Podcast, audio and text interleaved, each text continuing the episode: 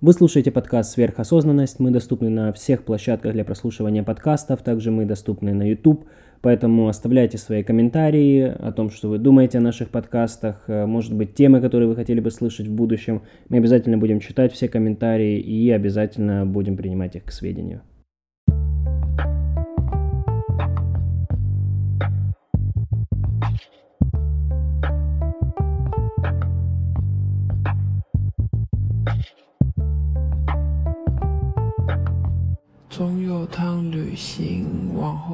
Всем привет! За окном уже пару дней поют песни весенние птицы. Капель монотонно стучит по подоконнику. Лучи солнца играют переливами на моих стеклах. А это значит, что уже наступила весна. И в преддверии прекрасного женского праздника, в преддверии мы записываем, а выйдет этот выпуск как раз 8 марта, и я надеюсь, вы слушаете его именно в этот день, мы решили поднять очень важную тему о том, как полюбить себя. Ведь когда вы сможете полюбить себя, то вас полюбят и другие.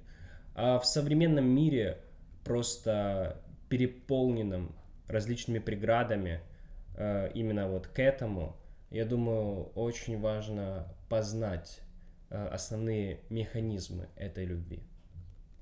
Как же нам это сделать максимально просто? Потому что тема очень обширна, и я даже не знаю, как мы можем ее уложить в какие-то час нашего эфира, но постараемся все-таки это сделать. Наверное, стоит начать с тех моментов, что любовь к себе, она — это вершина айсберга, вершина того айсберга, который начинается с самого такого низа, и самый низ — это узнать себя. Понять, какой ты человек.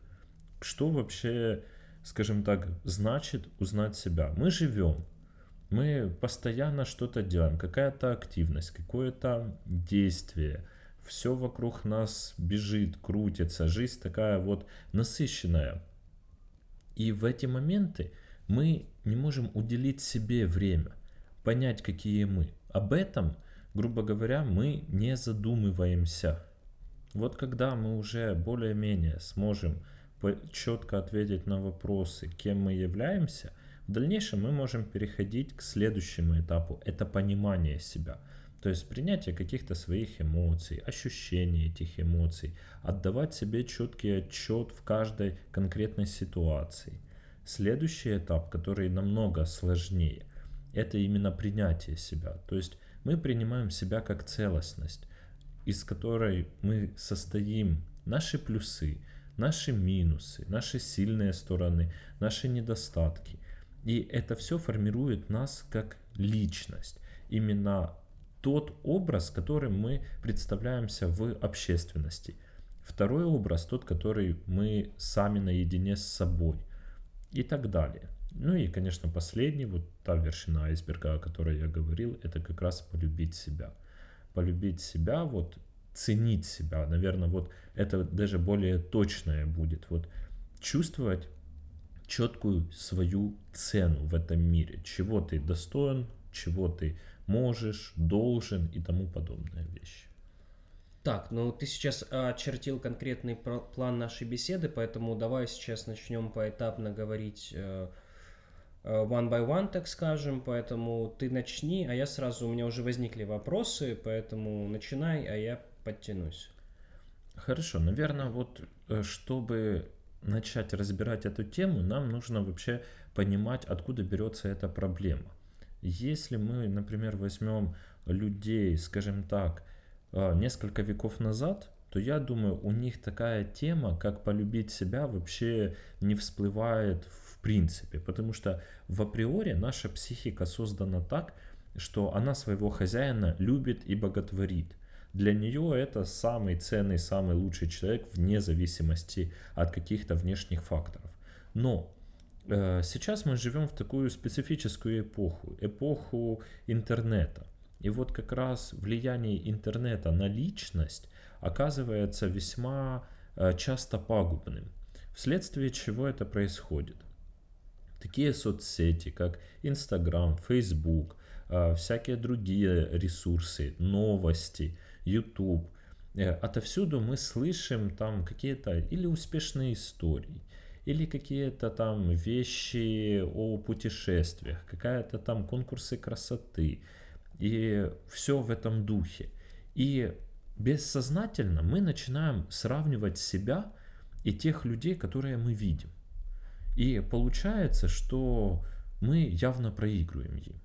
Например, заходя на страничку какой-то фотомодели, смотря какие шикарные фотосессии она создает, в которых она участвует, те пейзажи, которые перед ней открываются, те возможности, и сравнивая себя с этим человеком, мы понимаем, что это жизнь, которой как бы мы бы хотели, но получить этого не можем. А получить этого не можем из-за чего? Потому что мы, наверное, недостаточно хороши, недостаточно красивы, успешны. И это приводит к тому, что мы начинаем отчасти депрессовать, заниматься самобичеванием, пытаться как-то все исправить, но, скажем так, это все не так просто, опускаются руки. Ну вот и все двигается, скажем так, по нисходящей. И теряется та самая первобытная любовь к себе. Но мне кажется, вот ты правильно сказал, первобытная любовь к себе, поскольку это более характеристика людей на своем раннем эволюционном этапе. А когда мы уже жили сплоченными племенами, допустим, все равно людям было кому завидовать. Всегда был привилегированный класс и класс ниже. И в любом случае, будь то средневековье, будь то уже возрождение и так далее, всегда было кому завидовать. И всегда была вот эта вот ниша людей, которые недолюбливали себя за то, что они не цари, там, допустим, не правящая верхушка и так далее. Ну, я с тобой полностью не согласен по одной такой простой причине. Было четкое разделение, скажем так, труда. То есть, если это был, как ты говоришь, царь, то царь отождествлялся с каким-то божеством, и, в принципе, ни у кого и мысли не было тоже, скажем так, стать тем божеством. То есть, каждый понимал свою роль, свою нишу в этой жизни и четко ее исполнял. Если считать, что мы повторяем какое-то свое развитие, скажем так, нашего вида в ходе биологического взросления, именно психологического, то мы возьмем детей. У детей же нету такого понятия, как нелюбовь к себе. Скажем так, особенно это, скажем так, когда не формируется такое полноценное ядро личности. То есть до подросткового возраста ребенок себя любит. Ребенок ведет себя достаточно эгоистично. Он осуществляет только свои потребности, редко задумываясь о потребностях окружающих. И в этот период как раз в плане любви к себе этот человек, он самый-самый здоровый, с которого нужно брать пример.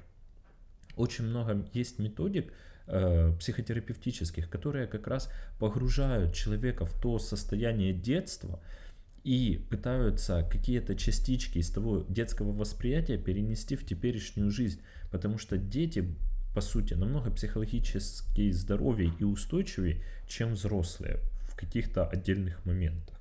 Ну, тут тоже я не совсем с тобой согласен, поскольку, да, вот эту вот зависть и нелюбовь к себе формирует все-таки общество. Но, с другой стороны, вот это обожествление царя-императора, это все-таки характерно не каждой нации. То есть, допустим, если мы возьмем японцев, да, у них издавна верилось, что император – это потомок богов. И, собственно говоря, у них так и сформировалось, что в касту императоров ты попасть не можешь. И вот эта вот кастовость общества, она как раз характерна для восточных народов, для Индии той же и так далее. Но развитие европейских народов, славян, допустим, оно все-таки шло немного по-другому. Поэтому мне кажется, что наше общество более склонно вот к желанию перейти в другую касту, потому что не каждый может смириться с тем, что родился вот в простом рабочем классе. И как раз сейчас активно происходит пропаганда того, что ты можешь быть тем, кем ты хочешь быть. Хорошо. То, что касается как бы нашего общества, что для нас эта проблема намного актуальней, я вижу причины немного в другом. Я вижу причины в том, что мы по менталитету как-то любим обсуждать других, любим вот сплетничать, любим вот эти все какие-то там рыться в чужом белье, скажем так. И у нас нету, мало того, что принятия к себе, у нас нету принятия и к окружающим тоже. То есть, если кто-то делает что-то не так, не то, это сразу выставляется в дурном каком-то свете, поднимается на смех и все такое. Но если мы возьмем то же самое какие-то европейские или американский менталитет, там это намного ниже. То есть ты можешь заниматься чем угодно. Другим, по сути, без разницы, если это никак не влияет на их личную жизнь, не вторгается в их личные границы. Да, возможно, но уже чтобы не распыляться, потому что мы опять начинаем распыляться, и этот подкаст реально затянется либо на часы, либо на несколько частей придется делить. Давай все-таки вернемся в наше русло. Мы говорим конкретно сейчас о любви к себе в масштабах наших пост-СНГ держав, скажем так, поскольку это все-таки близкий менталитет наш. Хорошо, давай все-таки остановимся на детях. Почему у детях так явно видно вот тот первобытный эгоизм, который является здоровым эгоизмом? Заключается все в таких двух понятиях. Ну вот есть концепция реального я, то есть кем я на самом деле являюсь в данную минуту, и идеальным я, это тем, которым я как бы стремлюсь быть. Это мои какие-то цели, это мои потребности, какие-то удовлетворения этого всего. Вот тот образ, как бы к чему я двигаюсь. По сути, у детей есть ли такой образ идеального я? Нет. Он есть на самом деле, но он настолько примитивный. Его идеальное я вот вспоминаю свой детский возраст, когда мне было примерно лет 7-8, и я встречал там ребят, которым 13, и думал, нифига себе, вот это они взрослые, когда я стану таким, я буду такие вещи там делать, мне будет все позволено. Потом, когда мне было 13, я как бы осознавал тот момент, что да, я стал взрослее, но как-то мне еще не все позволено. И смотрел там на ребят, которые уже совершеннолетние там, или поступают в университеты, там студенты. Мне они казались такими взрослыми, такими вообще всемогущими. Я хотел точно так же, как они, вот встать взрослее. Вот как раз мое идеальное я, и в принципе на моем примере все детское идеальное я заключается просто в банальном взрослении. То есть мы можем себе придумывать какую-то профессию, кем мы там хотим быть. Но сказать, что именно реализация этого приводит к соприкосновению идеального «я» с реальным, это не всегда является, потому что те детские представления формируются, по сути, на каких-то внешних признаках. То есть я хочу быть пожарником. Почему? У них красивая форма. Или я хочу быть полицейским. Почему? Потому что у меня будет какое-то там оружие и наручники. То есть вот такие какие-то примитивные формирования там, или просто хочу быть врачом, зачем, чтобы помогать людям.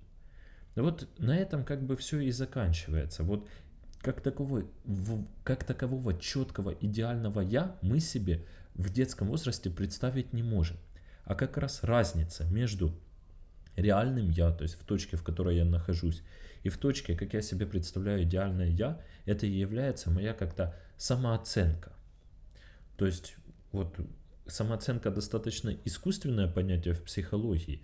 Ее как бы изучение с научной точки зрения достаточно такое специфическое и не очень развито. Но вот одно из определений — это именно разница реального и идеального я. И вот чем меньше эта разница, тем выше у человека самооценка. То есть он приближается к своему идеальному я. Теперь следующий вопрос. Откуда же берется это идеальное я? Как оно выстраивается? Зачастую, если у человека нету каких-то своих внутренних принципов, внутренних убеждений, то человек формируется с окружающего мира, то есть с мира того, что ему навязывают. Извини, я тебя перебью. А нельзя сказать, что мы изначально формируемся под давлением? То есть мы рождаемся в семье уже с готовыми убеждениями, нас формируют наши родители. У нас есть свой стержень психики, но все-таки этот стержень обтачивают родители, которые, в свою очередь, уже обточены обществом, в котором они живут, и обточены своими родителями. То есть мы формируемся под давлением своей семьи и под давлением общества, в котором находимся. Да. В принципе, частично это является так. Но если посмотреть на те принципы жизненные какие-то, на жизненные позиции, которые есть у твоих родителей, можно ли сказать, что ты целиком и полностью их перенял в себе? Нет. В какой-то момент, да. Слушай, как ты классно подметил. Действительно, да, в какой-то момент все-таки мы развиваемся под давлением родителей, но потом мы уже с формированием своих взрослых когнитивных функций мы начинаем формировать свой способ мышления. Да, конечно. Вот смотри, анализ и синтез именно когнитивный, который может делать уже более зрелый человек, он и позволяет выстраивать свой какой-то набор ценностей, свои координаты, куда ему нужно развиваться, и ставит какие-то приоритеты перед собой. Но не всем же, скажем так, дано то самое критическое мышление, потому что это навык, который нужно тоже развивать. У некоторых людей, скажем, есть к этому какой-то талант, то есть это врожденное. Они рождаются, и у них уже есть какой-то набор навыков, который намного легче им позволит развить то или иное умение. Вследствие этого, вот то самое критическое мышление, если оно недостаточно развито, то человек просто начинает впитывать как губка на месте, там, где должны были его быть, какой-то набор убеждений. Он не сформировался, и замест него ему общество его сформирует. Теперь вот мы подходим именно к тому этапу, почему Инстаграм, YouTube и все такое разрушают нашу уверенность какую-то в себе, любовь к себе. Вот как раз по той самой причине, потому что массовая культура, она навязывает те идеи, которые ей удобны. То есть сделать из человека того, кто будет не будет протестовать, не будет там выходить на какие-то митинги против власти, не будет заниматься там какой-то агитационной подрывной работой. Он будет удобный. Особенно если брать теперешнее время, то это время потребительства. То есть покупай дорогие машины, одежда, часы, зарабатывай больше, работай. Не можешь, значит, ты слабак, значит, ты не такой, значит, ты недостоин. И это как раз вот разбивает ту самую любовь к себе. Вследствие этого мы и перестаем любить себя, принимать себя. А еще самое страшное, что мы вообще не знаем, кем мы являемся. Да, ты прав отчасти, но сейчас в соцсетях происходит совершенно другой виток. Сейчас как раз-таки происходят веяния, направленные на то, чтобы наоборот убрать вот это вот все лакшери лайф, вот эти вот все накрашенные, зафильтрованные модели и все свести к нормам, чтобы не показывать неестественность человеческого тела, а наоборот показывать норму, то, какими мы есть в действительности. Наверное, это прям очень-очень новый виток, потому что, по сути, я его не заметил. Это не везде. То есть я не буду спорить, есть такие островки здравомыслия, назовем их, в соцсетях, которые начинают это пропагандировать. И дело в том, что я даже недавно слышал, что с какой-то известной моделью, или медийной личностью, какое-то агентство разорвало даже контракт, поскольку она там что-то сильно себя зафильтровала, то есть показывала себя неестественно. Вот что-то такое. И сейчас же, все эти бодипозитивы и тому подобное, то есть все равно тенденции к естественности, они существуют сейчас, появляются. Может быть, зарождаются только, но есть. Я бы хотел в это верить, но вообще сам факт соцсетей, сам факт появления этого всего, что мы туда выставляем? Мы же не выставляем, есть люди, которые выставляют там, что они болеют и все такое, ищут какой-то жалости к себе, но в основном это какие-то псевдо наши достижения, типа девочка, которая там впервые приготовила какой-то пирог, его уже туда постит, или то, что там делает какие-то вареники, уже туда это постится. Там куда-то поехали, 1000 фоток, что-то сделали, фотоотчет, там комментарии, лайки, это ж все мониторится, все отслеживается. И в принципе это как раз и формирует вот тот самый внутренний недостаток. Я бы, поспорил бы. Тот, кто выставляет... Во-первых, зачем это все выставляется? Лайки, комментарии, и это подстегивает нашу внутреннюю самооценку. То есть в какой-то мере современные соцсети – это источник развития нарциссизма. Так вот именно. Нарциссизм – это же нездоровое состояние. Почему я должен быть как кто-то? Хотеть быть кем-то. Нарциссизма у человека, который выставляет. То, что это у меня будет вызывать, тут... Два влияния на самооценку. Влияние на самооценку человека, который выставляет, и влияние на самооценку человека, который смотрит. Тот, кто выставляет, это как раз-таки подстегивает его нарциссизм. 1000 лайков, комментариев, вау, как круто. А те, которые смотрят на это, они наоборот, их самооценка падает, поскольку они осознают, что они чего-то не могут достичь. Правильно, как раз вот ту пропасть, которая и так есть между людьми, вот соцсети, они наоборот ее заостряют, пропагандируют. И даже такие, казалось бы, соцсети достаточно невинные, как LinkedIn, где ты ищешь просто банально работу. Даже туда переходят эти все проблемы. То есть ты видишь, как люди стают с каждым днем успешнее, новые должности получают, рост по карьерной лестнице. А ты, например, не получается у тебя этого. И твоя самооценка на этом фоне точно так же падает. Но все зависит, мне кажется, от... самого человека. Для кого-то чужие достижения — это, наоборот, угнетение самооценки, а для кого-то это, наоборот, сигнал к действию, к тому, что ты выше, быстрее. Это уже, индивидуальные особенности личности. Но зачастую, вот мы берем наш контингент, то люди не привыкли радоваться за других. Люди если у кого-то случаются какие-то проблемы, вот этому они порадуются. Это будет повод как-то возвыситься над ними. А в остальном за успехи других, получил так получил. Чаще это вызывает какую-то зависть. Я не могу сказать на своем примере, например, что у меня там вызывает это зависть или еще что-то, но для меня это стимул. Для меня это стимул расти. То есть если я вижу, что кто-то чего-то достиг, то я понимаю, что я тоже могу, и я не вижу никаких преград, почему я не могу. Мне кажется, главное в данной ситуации преодолеть эти барьеры в голове, которые у тебя там поставлены, с детства родителями или еще чем-то, поскольку наша основная преграда – это мы сами. Это, конечно, правильно, но видишь, это специфика твоего мышления. Какие-то жизненный опыт привел к тебя к таким выводам, и ты им следуешь, и поэтому ты не стоишь на месте, ты всегда двигаешься к каким-то своему тому идеальному «я». И твое, идеальное «я», оно достаточно реалистично, если ты будешь к этому прилагать усилия. Но зачастую люди же не хотят прилагать усилия, чтобы достичь своего идеального «я». Как они видят мир? Они хотят жить на каких-то Бали, получать там тысячи долларов непонятно за что, там деньги с небес на них падают, и просто отдыхать, жить в кайф.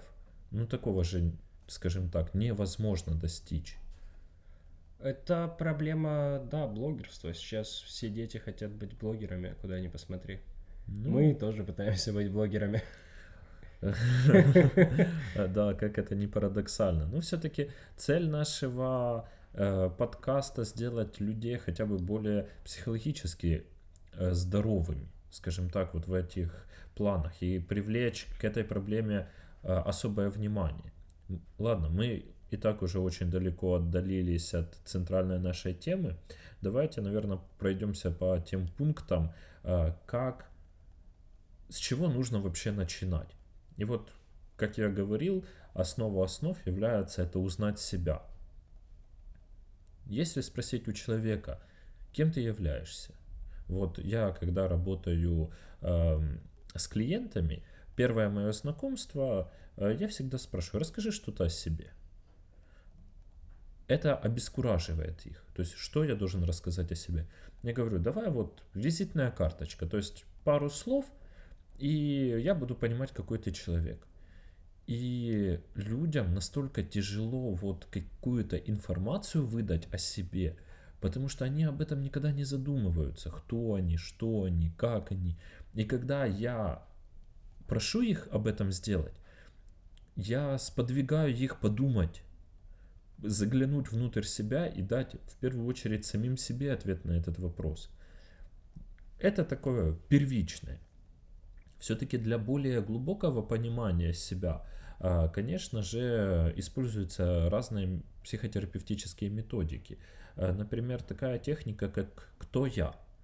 То есть я задаю человеку вопрос «Кто ты?». Он говорит «Ну, я там девушка». Я говорю «Кто ты?». Она говорит «Ну, я там мама». Я говорю «Кто ты?». Она там говорит «Ну, кто-то, кто-то, кто-то». И, скажем так, когда я задаю в 10-й раз «Кто ты?», ей уже тяжело ответить. Тогда мое задание — это попросить ее написать такой список из, допустим, 50 таких пунктов, чтобы она сама подумала, кем она является, кто она есть. Это, скажем так, непростые техники. Нельзя это сесть, сделать и забыть. То есть ты должен постоянно над этим работать, прислушиваться к себе, вот такие все моменты. Также понять себя, узнать себя, помогает всякие психологические тесты. Только очень важно, чтобы тесты были валидные. То есть валидные — это какая-то психологическая подопрека под ними должна быть. Не просто там выбери картинку, и тебе расскажется там или дату своего рождения, и тебе расскажется твоя биография на ближайшее будущее. То есть какие... Ну, извини, я тебя перебиваю. Тест Люшера, например, нет? Тест Люшера. Это психологически признанный валидный тест. Тесты по типу на профориентацию. Это вообще, наверное, самые классные тесты, самая классная ниша именно в плане диагностических. Потому что она мало того, что помогает человеку определиться с профессией, она определяет профессию на основании твоих уникальных каких-то характерологических особенностей.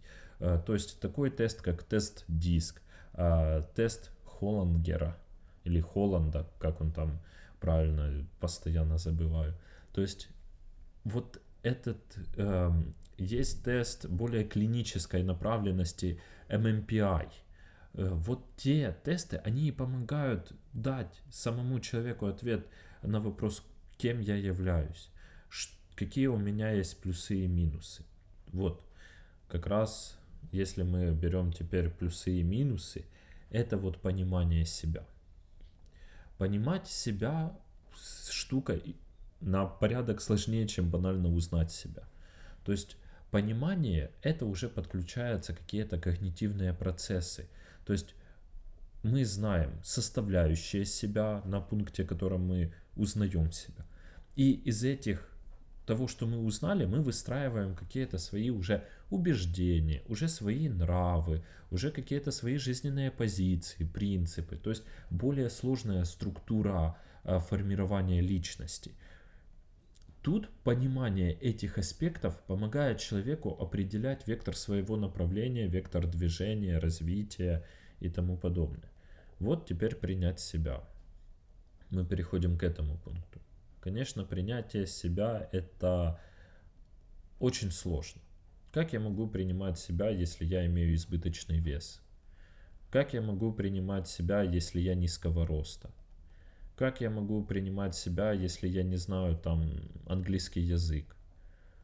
Но на самом-то деле мы во многом другом можем быть отличными. Например, имею обширные знания в разных областях науки. Там прочитал миллион книг, легко поддерживаю беседу, легко вступаю в контакт с новыми людьми. То есть поиск тех плюсов, которые есть в человеке, и тех минусов, их балансировка как раз приводит к тому, что вот человек принимает себя как личность, как целостный объект, не как набор каких-то черт характера, а как вот один единый организм. И вот на этом пункте очень часто мы видим сравнение людей с кем-то. Это... Подожди, сейчас. По поводу адекватности вообще этих суждений. Ну а что если я просто откровенная мразь, маргинал, убийца и так далее? Я должен принять себя все равно таким, какой я есть? Ну конечно. То есть это же антисоциальные какие-то характеристики человека. И несмотря на это, я просто должен смириться с тем, что мне нравится разделывать людей по ночам. Я не говорю за... Я говорю за принятие.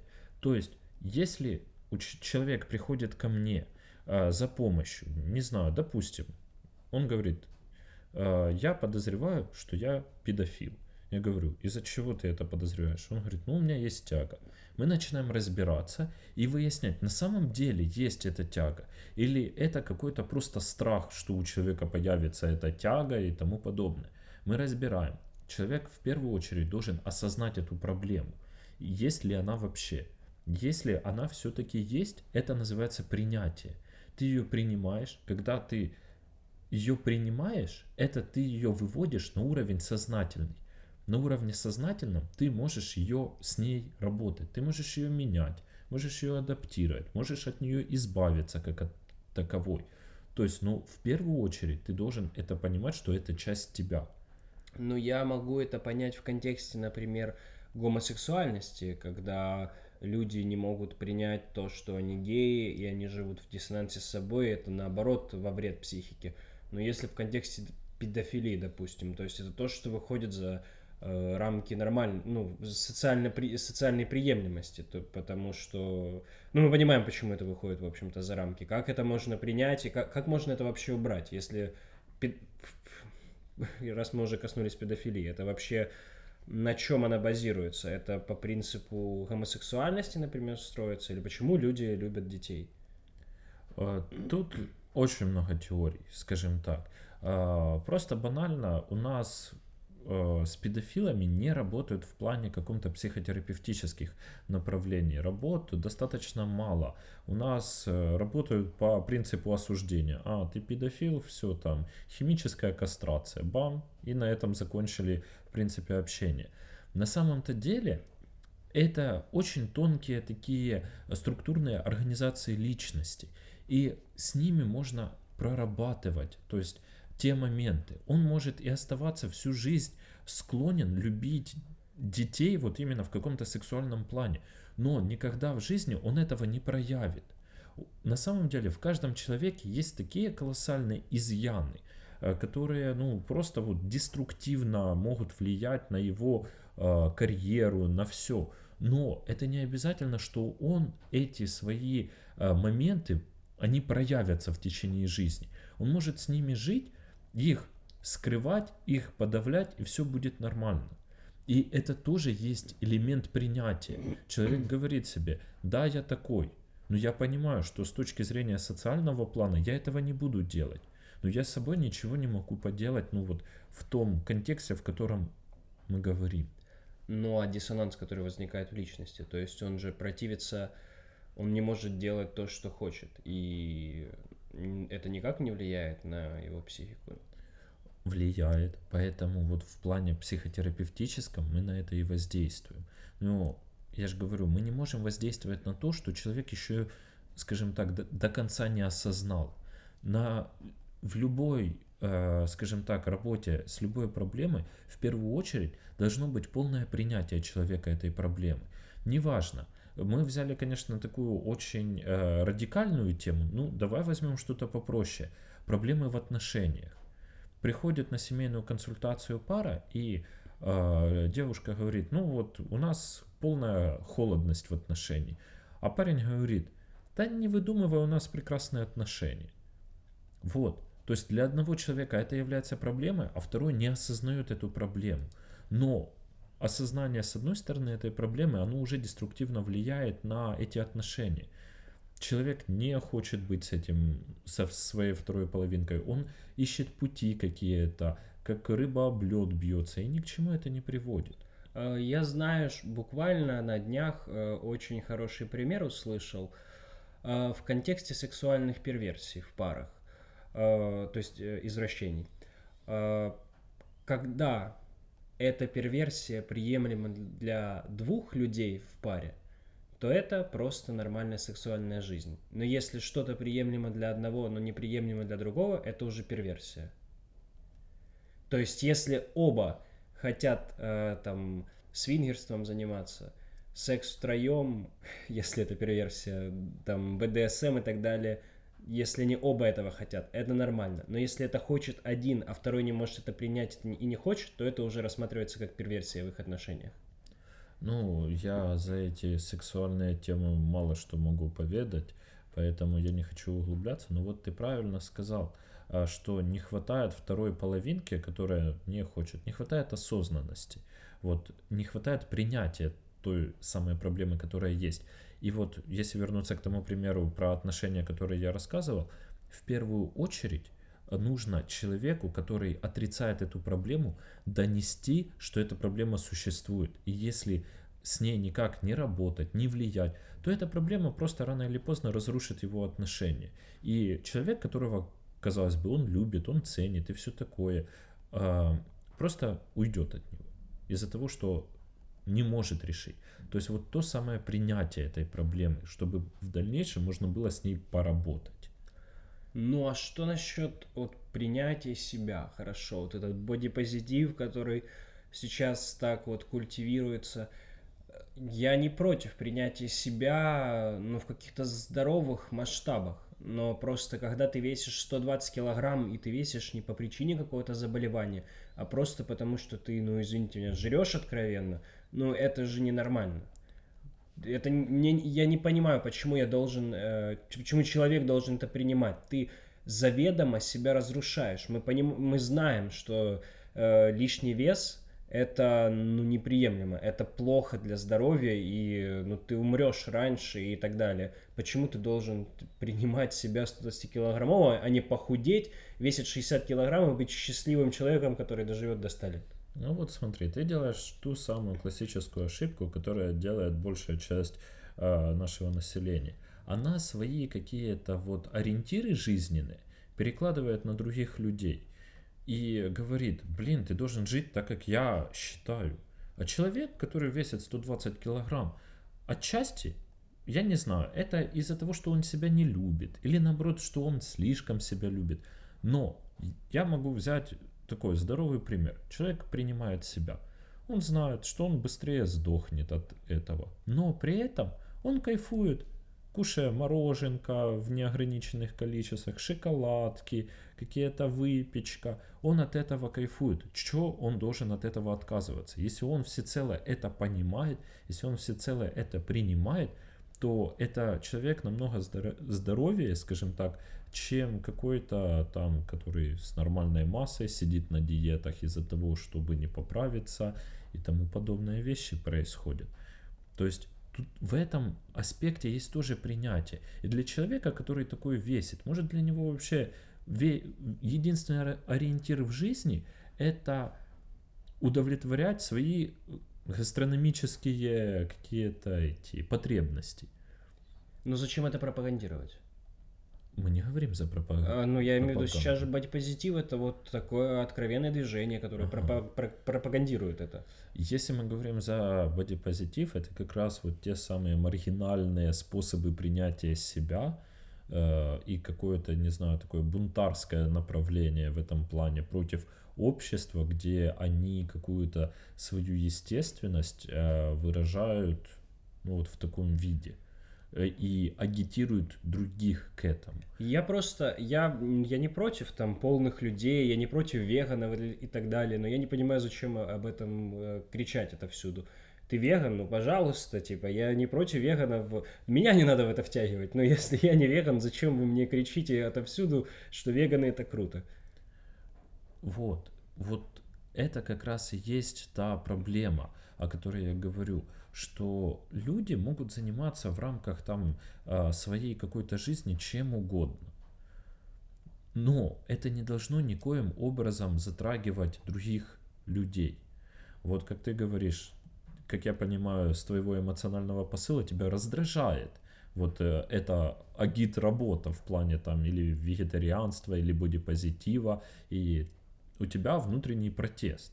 Вот как раз, когда проявляются такие нюансы, это значит, что люди, пропагандирующие это, они вышли за рамки своего того вот потребного поведения, скажем так.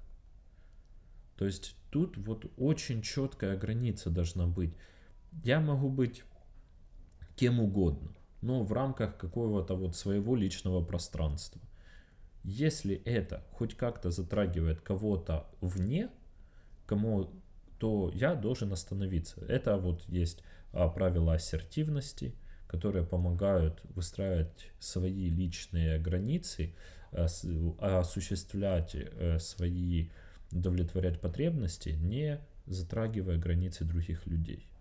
Возвращаемся к нашему плану, потому что мы реально, я вот смотрю на время записи сейчас, мы просто, 20 минут мы просто распылились. Все, ты так начал, все так хорошо структурировал, все вместе, все слепило, тут бах, и Остапа понесло. Нет, почему? В принципе, мы двигаемся по плану, мы намечаем основные те моменты. Я и говорил, что эта тема настолько объемная, настолько сложная, вот в плане уместить ее в какой-то короткий промежуток времени, что это сделать практически невозможно. И давай теперь вершина айсберга. Что значит полюбить себя? Это вот именно ценить каждое проявление своей личности, ценить вот то, кем ты являешься. Это гармонизация всех процессов, которые происходят, то есть гармонизация твоего поведения, гармонизация твоего мышления, гармонизация твоего эмоционального фона. И это все должно работать как один слаженный механизм. Механизм, который в любом своем проявлении приносит тебе удовольствие, и ты не чувствуешь никаких эмоций по типу там злости на себя, стыда, вины. Ты вот существуешь, ты живешь, и ты от этого кайфуешь. Вот по сути, что значит любить себя, как оно проявляется. Вот это те вещи, которые должны делаться на автоматизме, и при этом спектр эмоций, которые человек испытывает, он больше направленный на позитивное русло. То есть, если тема заходит в разговоре, у тебя спрашивают там, как у тебя дела или как ты провел свой день, ты свободно отвечаешь, спокойно. Если спрашивают у тебя там какие-то нюансы о твоей личности, ты на это спокойно реагируешь, и ты знаешь, что ответить, потому что ты себя любишь, ты знаешь себе цену, ты не позволяешь другим людям как-то унижать тебя, ставить в неловкие положения, как-то обесценивать твои какие-то действия. Вот это все приводит к тому, к любви к себе. Вот про людей ты хорошо сказал. Что по поводу людей вообще и круга общения? Поскольку я не знаю, как именно формируется у нас круг общения и от чего он зависит, но ведь зачастую бывает такое, что в компании есть какой-то вот человек, над которым все прикалываются или что-то типа того. Почему он это терпит, почему он находится в этой компании, почему он не меняет этот круг общения? Тут, понимаешь, очень много может быть причин. Это может говорить о какой-то неуверенности этого человека. Может говорить о том, что он сам не принимает вот те свои стороны, которые высмеивают. Он позволяет в первую очередь себе так вести другим с собой. То есть это все отчасти проявление тех несформированных устоев, по отношению к себе, которые приводят, что человек себя недооценивает, он недооценивает, не любит себя, общается с такой компанией деструктивной, потому что чувствует свою приобщенность к чему-то большому и чувствует свою приобщенность, скажем так, к людям, которые лучше. Но на самом-то деле все люди, по сути, одинаковые. Нету людей хуже, лучше. Например, если мы возьмем, кого бы ты назвал лучше, то этот бы человек точно был бы не тем, кого бы я назвал бы лучшим. Потому что наши как бы критерии оценки лучше-хуже совсем разнятся и базируются на наших каких-то внутренних убеждениях. Плохо ли для этого человека нахождение в такой компании? И стоит ли вообще вырываться из этого? В принципе, это то, как он на это реагирует. Если человек, над которым подшучивают, смеется вместе со всеми, и как бы его вот эти недостатки, он их может принимать, может относиться к ним там с иронией, с сарказмом, то почему это плохо? Если человек после, скажем так, каждой какой-то встречи чувствует себя галимо, вот заканчивается вечер, и он думает, все, это точно последняя встреча наша, и в следующий раз он опять на нее соглашается, то, конечно же, с этим нужно что-то делать. Это человек просто не ценит своего времени, что является, по сути, единственным основным ресурсом человечества. На самом деле, вообще умение посмеяться над собой — это вообще, я считаю, один из самых важнейших скиллов вообще в нашей жизни. Вообще ведь юмор — это же один из механизмов защиты психики, зрелых причем. Да. Поэтому он так или иначе должен быть у любого человека. И вот именно люди, которые умеют посмеяться над собой, они меня восхищают, поскольку это, реально, это уровень. Но при этом же говорят, что вот комики все известные, они очень несчастны при этом вообще в жизни. И самый яркий пример, наверное, это Джим Керри, который... он реально очень много пережил, да, и он страдал от депрессии, тоже широко известный факт. Комики, скажем так, они выбирают эту профессию вследствие гиперкомпенсации своих каких-то негативных моментов. Представьте, если бы тот самый Джим Керри бы не был бы комиком, актером, а был бы, например, не знаю, по своему внутреннему духу, который там, по своему внутреннему настроению каким-то гробокопателем, то к чему бы это привело? Это привело бы к тому, что он бы скатился в тяжелейшую депрессию, попал бы в психбольницу, если бы вообще туда попал, и там или его бы вылечили, восстановили, или он бы там и умер, от витальной депрессии так называемой.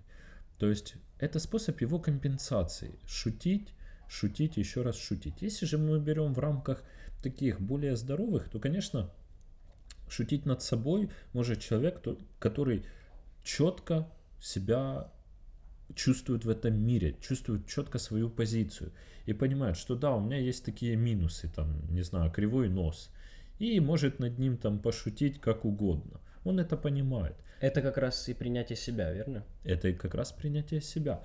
И он над этим шутит, но это никак не влияет на его общую целостную картинку восприятия себя, потому что он знает, что помимо того, он, например, чемпион мира по плаванию. Какая разница, какой у него нос? То есть вещи, которые компенсируют это все.